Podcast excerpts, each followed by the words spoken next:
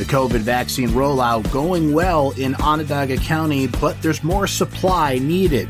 The investigation continues into an inmate's death, and the snow may not be out there now, but wait till the end of the week. This is your Syracuse.com flash briefing for Monday, January 11th, 2021. I'm Brent Axe.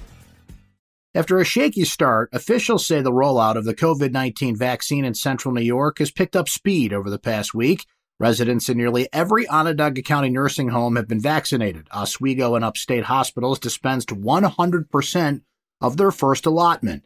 Onondaga County has set up a vaccination center and will administer more than 8,000 vaccines by tomorrow. As the number of people eligible for the shot swells this week, the supply of vaccine is likely to remain the bottleneck, said Onondaga County Executive Ryan McMahon. The federal government buys the vaccines from manufacturers, then passes that along to states, which distribute the vials to hospitals and municipalities. More than 1 million healthcare workers in New York have yet to be vaccinated in the first phase, called 1A, and more than 3 million people are included in the next phase, called 1B, which begins today.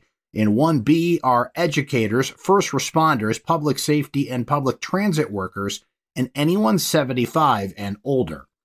The state reported another 15,000 coronavirus cases the past day as 151 more people died from COVID 19, according to Governor Cuomo's office. The grim news comes as the state is preparing to allow more people, including those 75 and older, to get vaccinated. It also comes as hospitalizations dipped slightly statewide. Yet the percentage of positive tests returned across the state appear to be steady or dropping ever so slightly.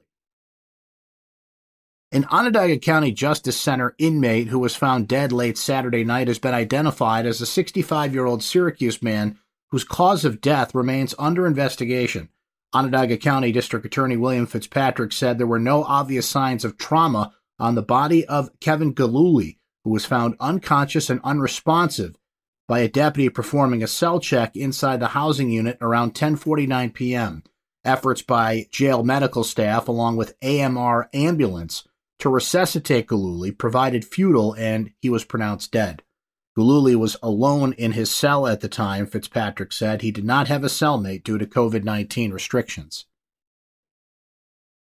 There hasn't been much snow in upstate New York this year, much to the dismay of skiers and snowmobilers, but that could change this upcoming weekend with a big flip in global weather patterns, including the shifting of the polar vortex. Upstate could get six inches or more of snow from January 15th to the 17th, according to the Weather Prediction Center, the mid range forecasting arm of the National Weather Service. Strong west winds could also generate heavy lake effect snow downwind of Lakes Erie and Ontario for days, the center said.